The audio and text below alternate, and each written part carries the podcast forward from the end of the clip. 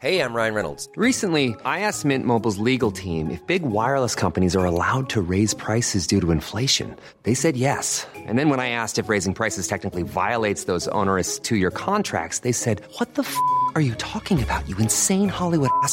F- So to recap, we're cutting the price of Mint Unlimited from $30 a month to just $15 a month. Give it a try at mintmobile.com slash switch. $45 upfront for three months plus taxes and fees. Promo rate for new customers for limited time. Unlimited more than 40 gigabytes per month. Slows. Full terms at mintmobile.com. Boy, marunong ka bang magbasa? Iingatan ko po ang FX nyo. Bakit ganito ang itsura ng tatay niya? Ipara mo! I- ipara mo!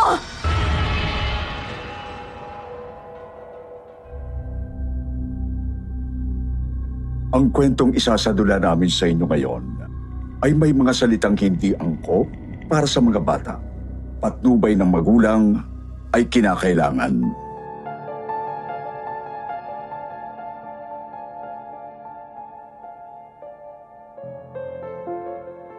Kumusta po? Bumabati po ako ng magandang gabi sa lahat na nakikinig ngayon sa YouTube channel ninyo, Sir Wilmore ang kwentong takip silim. Salamat sa pagkakataon na binigay nyo para maibahagi ko ang personal kong karanasan na siyang bumago sa paniniwala ko tungkol sa mga kwentong akala ko noon ay katang-isip lamang. Ako po si Guido, isang FX driver dati ako po ang nagmamay-ari ng FX na minamaniyo ko.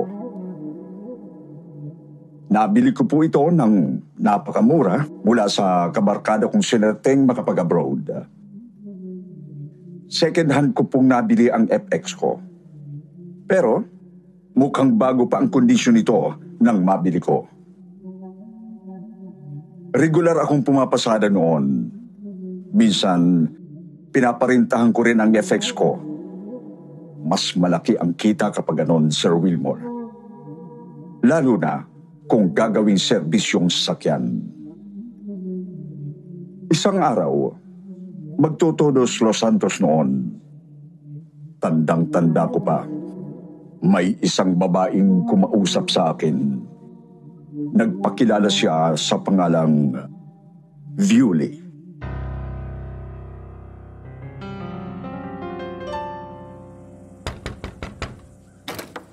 Ikaw ba si Guido? Ako nga ho. Ano pong may paglilingkod ko sa inyo? Kailangan ko ng sasakyan papuntang Bicol. Pwede ba yung FX mo? Magkano ang singil mo mula dito sa Maynila hanggang Albay? Maynila papuntang Albay? Bicol? Malayo pala. Magbabayad ako kahit magkano. Ihatid mo lang kami ng tatay ko sa Albay. Balikan ho ba? Hindi. Hatid lang. Ibigay ko na lang sa inyo ng 3,500. Pero wala pa yung toll fee at gasolina doon. Okay, sige. Sunduin mo kami ng tatay ko bukas ng hapon, ha? Mga alas dos. Heto ang address namin, oh. Ako nga pala si Violi. Taga kabilang distrito lang kami. Nang sumunod na araw, alauna pa lang ng hapon, dumating na ako sa bahay ni La Viole. Laking gulat ko nang makita ko si Viole at ang tatay niya. Binubuhat ng lalaking kamag-anak niya ang tatay niya na nakabalot ng telang puti ang ulo hanggang paa. Lahat sila nakaitim.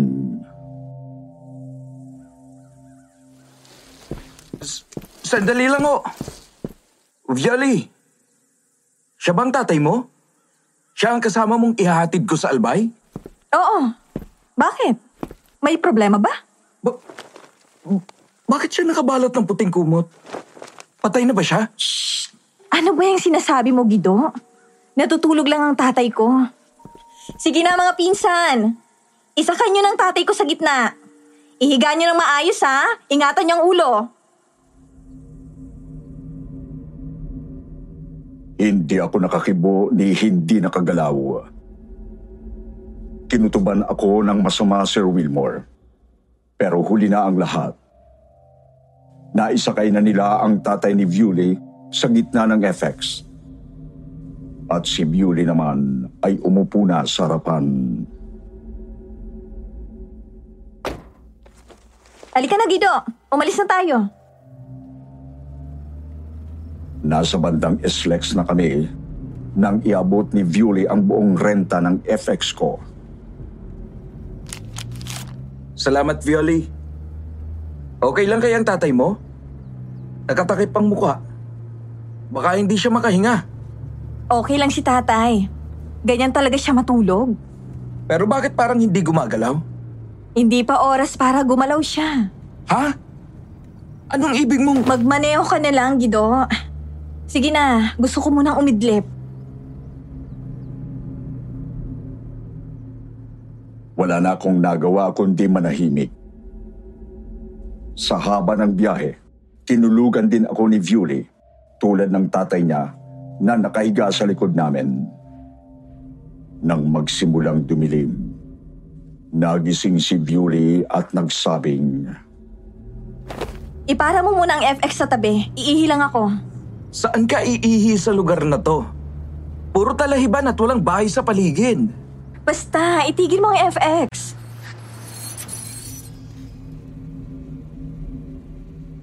Napilitan akong itigil ang sakyan sa gitna ng madilim na highway na puro talahib at punong kahoy ang nasa paligid.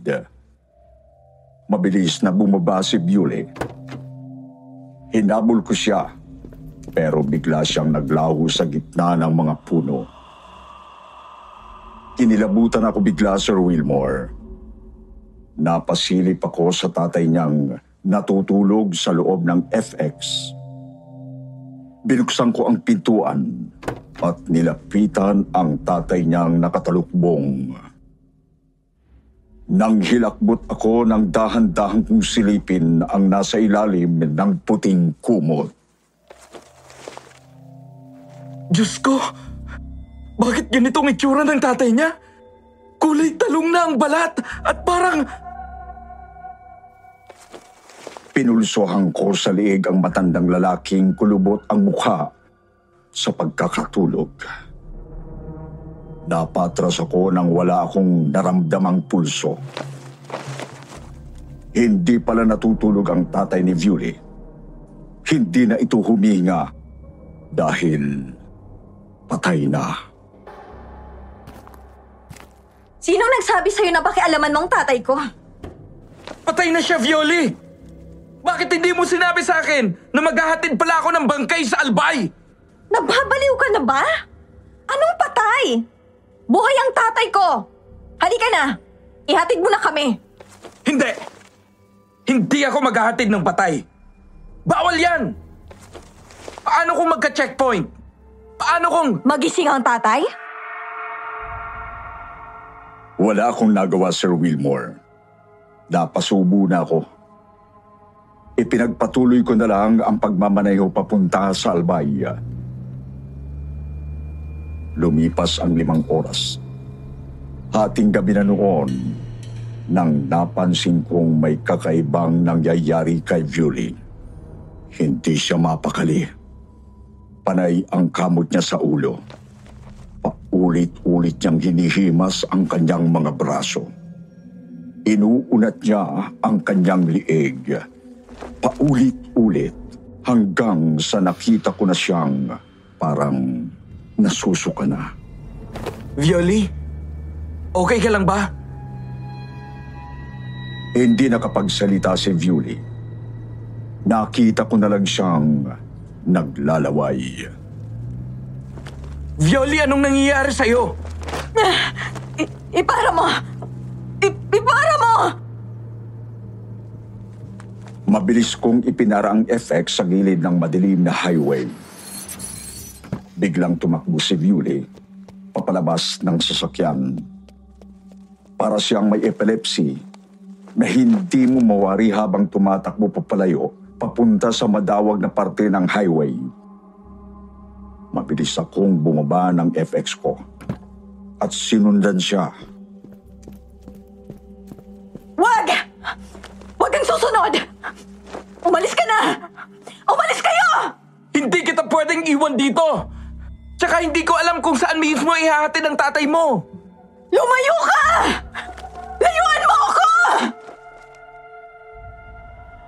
Napamura ako ng malakas nang humarap sa akin si Viuli. Nakakikilabot ang itsura niya. Tinubukan siya ng mga malalaking pangil sa bibig. Napatakbo ako sa loob ng FX sa sobrang takot. Agad kong ikinandado ang lock ng sasakyan. Natanaw ko lang si Viuli na tila nag-iba na ang anyo. Napuno ng makapal na itim na balahibo ang buo niyang katawan. Sa takot ko, pinaharurot ko kagad ang FX ko papalayo. Diyos ko!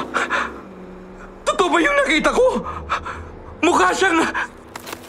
Napatingin ako sa likuran ko nang makarinig ako ng mahinang pag-ungol. Nataranta ko nang makita ko sa rear mirror ng FX ang pagbangon ng tatay ni Viewley Sir Wilmore. Nabuhay ang patay at iba na rin ang itsura nito. Aswang! Sinunggaban ako mula sa likod ng bangkay na nabuhay na ngayon ay mistulang isang aswang na. Tulad ni Viewley, may matutulis na pangil ang tatay niya. Puno ng itim na balahibo ang buong katawan at amoy masangsang na hayop. Sa sobrang takot ko, naibangga ko ang FX ko sa isang puno ng kamatsili. Nangundod ako sa manibila ko, pero imbis na mawala ng malay tao, ay kabaliktaran ang nangyayari sa akin. Lalo akong nagising, dala siguro ng sobrang takot. Pilit akong hinablot ng matandang aswang. Gusto niya akong kagatin. Nahawakan niya ako sa braso at nagawa niyang ngasabin ang kanang kong balikat. Napaiktan ako sa sakit. Mabilis kong pilit na binuksan ang pintuan ko at tumakbo ako papalayo. Tumakbo ako ng tumakbo hanggang sa may masalubong akong ah, magsasaka na may dalang piko. Inagaw ko ang piko niya at naghintay sa pagsalakay ng aswang. May aswang! Gusto kong kainin ng aswang na sakay ko! Nandun siya sa FX ko! Maniwala kayo sa akin! Manong! Tulungan niyo ako! Pinakalma muna ako ng magsasaka bago niya ako sinamahan pabalik sa FX ko. Laking hilakbot ko nang makita kong wala na sa loob ng sasakyan ang tatay ni Viewley. Pero naandun pa rin ang bakas ng pag-atake niya sa akin. Pinaniwalaan ako ng magsasaka na tumulong sa akin. Sinabi niya, sa susunod, Huwag na raw akong basta-basta magsasakay ng kung sino-sinong pasahero, lalo na kung bangkay na pala. Ibinalik ko sa kanya ang piko niya bago ako sumakay ng FX ko. Nag-U-turn ako pabalik sa Metro Manila. Sobrang bilis ng pagmamaneho ko kahit na umaagos ang dugo sa balikat ko. Nang makarating sa Maynila, dumiretso ako sa ospital at nagpagamot. Sabi ng doktor, pambihirang rabies daw ang naipasa sa akin nang kumagat sa atin. Matindi pa raw sa rabies ng asong ulol. Tumagal ako ng tatlong linggo sa ospital. Salamat sa Diyos. At gumaling din ako pagkatapos ng puspusang gamutan. Magmula noon, ay hindi na ako basta-basta tumatanggap ng mga magpapatid sa malalayong probinsya. Hindi na rin ako nagpapaabot ng gabi sa pamamasada. Totoo pala ang mga aswang. Hindi ko lang alam kung anong uri ng aswang sina Viewley at ang tatay niya. Pero sigurado ako, mga aswang sila. Ito po ang nakakakilabot kong karanasan sa pagiging FX driver. Sa mga tulad kong driver dyan, iba yung pag-iingat sa bawat biyahe. At huwag kalilimutang magdasal. Huwag din basta-basta Hey, I'm Ryan Reynolds. At Mint Mobile, we like to do the opposite of what Big Wireless does. They charge you a lot, we charge you a little. So naturally, when they announced they'd be raising their prices due to inflation, we decided to deflate our prices due to not hating you. That's right. We're cutting the price of Mint Unlimited from $30 a month to just $15 a month. Give it a try at mintmobile.com slash switch. $45 upfront for three months plus taxes and fees. Promo rate for new customers for limited time. Unlimited more than 40 gigabytes per month. Slows. Full terms at mintmobile.com. Hey, it's Ryan Reynolds, and I'm here with Keith, co star of my upcoming film, If, only in theaters, May 17th. Do you want to tell people the big news? All right, I'll do it. Sign up now and you'll get unlimited for $15 a month in six months of Paramount Plus Essential Plan on us. mintmobile.com slash switch. Upfront payment of $45 equivalent to $15 per month. Unlimited over 40 gigabytes per month. Face lower speeds. Videos at 480p. Active Mint customers by 531.24 get six months of Paramount Plus Essential Plan. Auto renews after six months. Offer ends May 31st, 2024. Separate Paramount Plus registration required. Terms and conditions apply if rated PG. itiwala sa kung sino-sino. Hindi natin matitiyak ang kaligtasan natin uh, sa mga nakakasalamuhan nating mga tao. Yun ay kung tao nga sila.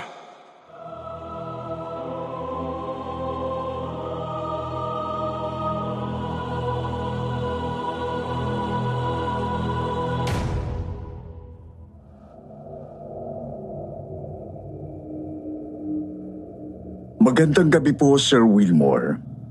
At sa lahat na taga-subaybay ng kwentong takip silim. Shoutout sa mga tulad kong subscribers.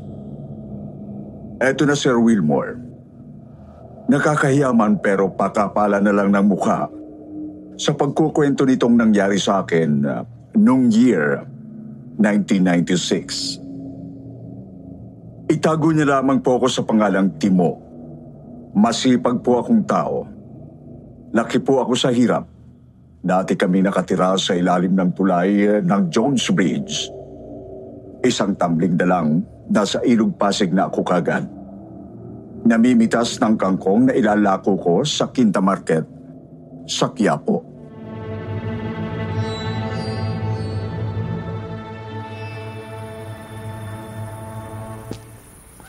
Aling Brigiding! Pakiyawin niyo na po itong kangkong ko!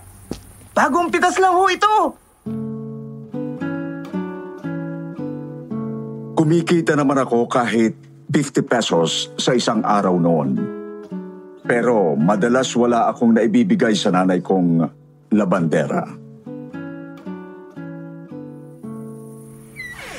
Nay! Naka-50 ako ngayon! Ubus ka agad yung kangkong ko! Diyan lang sa kanto! Tuwang-tuwa ang nanay ko. Nahalikan pa ako sa noo. Nang atat na niyang ah, kinukuha sa akin yung kinita ko. Kinabahan ako bigla. Wala na yung barya-baryang pera sa shorts ko. Nang silipin ko ang bulsa ko, Butas! butas pala ang aking bulsa. Mahilig din po akong kumanta nung bata ako. Kahit walang minus one, sumasali ako sa mga amateur singing contest, sa mga piyestahan. Pero, luto parate, Sir Wilmore.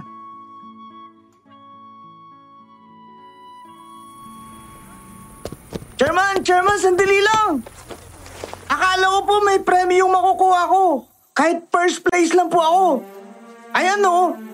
Nakasulat sa stage. Third place, 250. Second place, 500. First place, 1,000. Eh bakit wala akong premyo? Second place ako ah. Ako dapat. Dalawa lang lang kaming naglaban eh. Boy, boy! Marunong ka bang magbasa? Basahin mo ang maigi yung title ng contest. Nasa ano? Yun bang nakatiklop na papel sa dingding ng stage? Oo. Ano bang nakasulat doon? Barangay 464 Dance Contest. Hindi ko nga alam kung bakit birit ka ng birit eh. Sayawan ang labanan. Sayawan pala yung sinalihan ko. Nagkataon lang na kumakanta habang sumasayaw yung uh, kalabang ko kaya nanalo. Mahirap talaga kapag hindi nakapag-aral, Sir Wilmore. Hindi ko naiintindihan ang mga bagay-bagay madalas. Sabi ng nanay at tatay ko, malas daw ako. Masipag ako pero tanga. Malas pa. Hindi ko na dinididib yung sinasabi ng mga magulang ko hanggang sa paglaki ko. Madalas akong nananaginip noon, Sir Wilmore. Sa panaginip ko, malinaw na malinaw ang mga numerong lalabas sa loto. Kaya naisipan kong tumaya minsan. Kaso, nang tataya na ako, may isang matandang babae ang sigaw ng sigaw sa tuwa. Nanalo raw siya sa loto. Nang ikumpara ko ang tatayaan kong numero na nakikita ko sa panaginip ko sa numerong ipinanalo ng matandang babae. Anak ng tupa naman oh. Number ko to eh. Tatayaan ko pa lang sana eh. Lumabas na pala. Ay. Nung nagbinata ako, sinubukan kong mag-apply bilang dicer sa isang maliit na mall sa Divisoria. Sampu kami nag-apply, Sir Wilmore. Siyam ang kinuha. Ako lang ang hindi nakapasa sa exam. Bakit kamo? Hindi ko kasi alam ang spelling ng pangalan ko. Nung nagbinata ako, naging barker ako sa harapan ng simbahan ng Quiapo. Doon ko nakilala si Mang Bugoy, ang jeepney driver na nagturo sa akin magmaniho ng sakyan. Naging magtropa kami ni Mang Bugoy. Idol ko nga siya sa totoo lang. Siya ang nagturo sa akin na magbasa at magsulat. Matalino at madiskarte si Mang Bugoy. Alam niyo bang nakabili siya ng FX mula sa pagmamaniho ng jeep? Ang galing, di ba? Isang araw, pinamaniho niya sa akin ang FX niya. Bumili siya sa galing kong magmaneho. Kaya bilang regalo ng birthday ko, sinamahan niya ako sa LTO at ikinuha niya ako ng driver's license na ipasa ko yung test. Pero isang araw, nadisgrasya si Mang Bugoy. Nadulas siya sa court ng barangay namin nang sumali siya sa Zumba Masyado kasing malaki ang galaw niya. Eh, ari kumambo lang naman yung steps. Ayun, nabalian siya ng buto. Kaya nang dalhin siya sa ospital, kinausap niya ako na ako muna ang magpasada ng FX niya.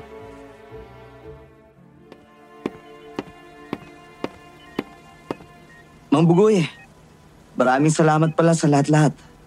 Huwag kayong mag-alala. Iingatan ko po ang FX nyo sa pagpapasada ko. Iingatan ko po lahat ng kikitain ko para naman maibigay sa inyo ang lahat ng pera at makalabas na kayo rito sa ospital.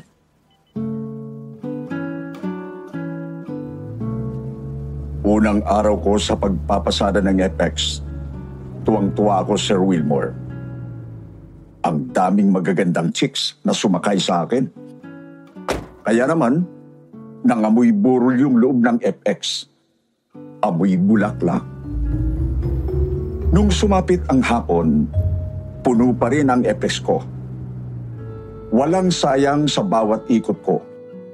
Punong-puno ng pasahero ang sakyan na minamaneho ko. Nang bilangin ko ang kinita ko ng hapon na yon. Uy, naka 2,500 kaagad ako. Ngayon lang ako nakahawak ng ganito kalaking pera. Swerte itong FX ni Mambugoy. Hindi ako tumigil sa kamamaneho. Kada ronda ko puno. Hanggang sa sumapit ang alas 10 ng gabi. Nakaramdam ako ng gutom. Nakalimutan ko palang mananghalian sa sobrang saya ko sa pagmamaneho. Doon ako nagpasya na pumarada muna sa tabi ng isang madilim na eskinita kung saan may baliit na karinderiya na mura ang tinda. Sa sobrang mura ng tinda, nung babaeng medyo dugyuten pero masarap magluto. napa-order ako ng marami.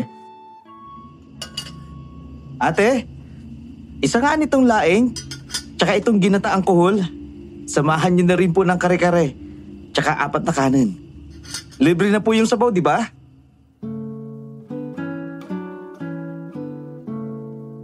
Gutom na gutom ako. Nilantakan ko lahat ng inorder ko. Simot, pati libreng sabaw ni ate, halos maubos ko. Nang halos umabot lahat ng kinain ko sa lalamunan ko. Nagpasya na akong umalis para habulin yung oras.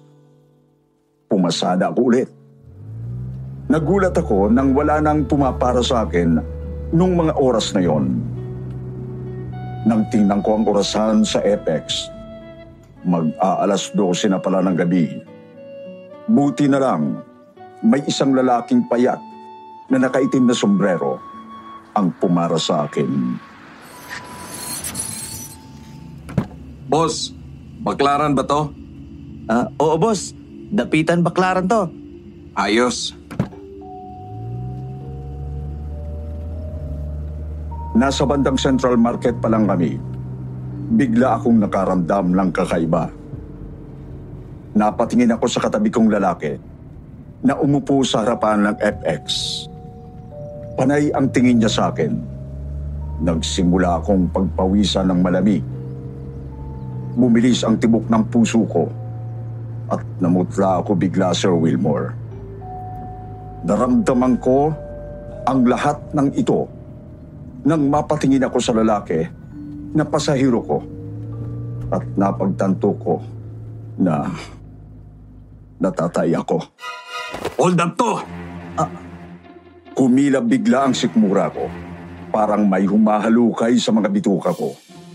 Hindi ko alam kung dahil sa narinig kong sinabi ng pasahero ko o dahil sa tatay ako. Akin na lahat ng pera mo! Ilabas mo! Ah, boss, sa- sandali lang. Anong sandali lang? Ilabas mo ang pera mo!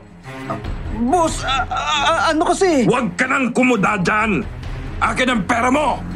Bumunot ng balisong ang lalaking nakaitim na sobrang laki ng boses. Lalong humilab ang tiyan ko. Naramdaman ko bigla yung masamang kombinasyon ng laing ginataang kuhol at kari-kari sa tiyan ko. Mabilis na dumaloy papunta sa tumbong ko ang mga pinaghalong gata at libreng sabaw na nilantakan ko. Alam ko na anumang oras pwedeng sumabog ang tayo ko dahil sa tubig ang pakiramdam kong gumuguhit sa bituka ko. Bingi ka ba? Akin na sabing kinita mo! Kung ayaw mong itara ko tong palisong sa tagiliran mo, ilabas mo ang... Sa sobrang takot ko at sa sobrang gusto kong maibigay ang kinita ko kay Mang Bugoy, inilabas ko ang dapat ilabas. Ang baho! Dinukot ko ang mamasamasang tae sa loob ng pantalong ko at inilabas ito sabay pahid sa mukha ng holdupper. Ang baboy mo, pre! Bakit mo ako dinaihan sa mukha? Nagkanda suka-suka sa baho ng tae ko ang holdupper, Sir Wilmore. Hindi niya alam kung paano lilinisin ang mukha niya. Hindi niya alam kung paano siya hihinga. Punong-puno kasi ng tae ang mga ilong at bibig niya. Sukang-suka siya. At natuwa naman ako. Dahil Ibara mo to! Ibara mo! Bababa na ako! nang dahil sa tae ko, naitaboy ko ang hold-upper na pasahero ko. Umuwi ako agad sa amin at mabilis na naligo. Nilinis ko rin ang buong FX ni Mang Bugoy. Sinabong kong maigi at binuhusan pa ng kolon bago ako nagpunta sa ospital.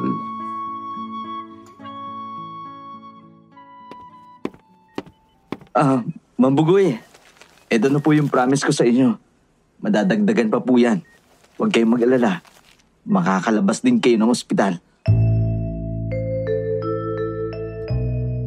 Dahil sa sipag ko sa pamamasada ng FX, ay nakaipon ako ng malaking pera at nailabas ko ng ospital si Mang Bugoy.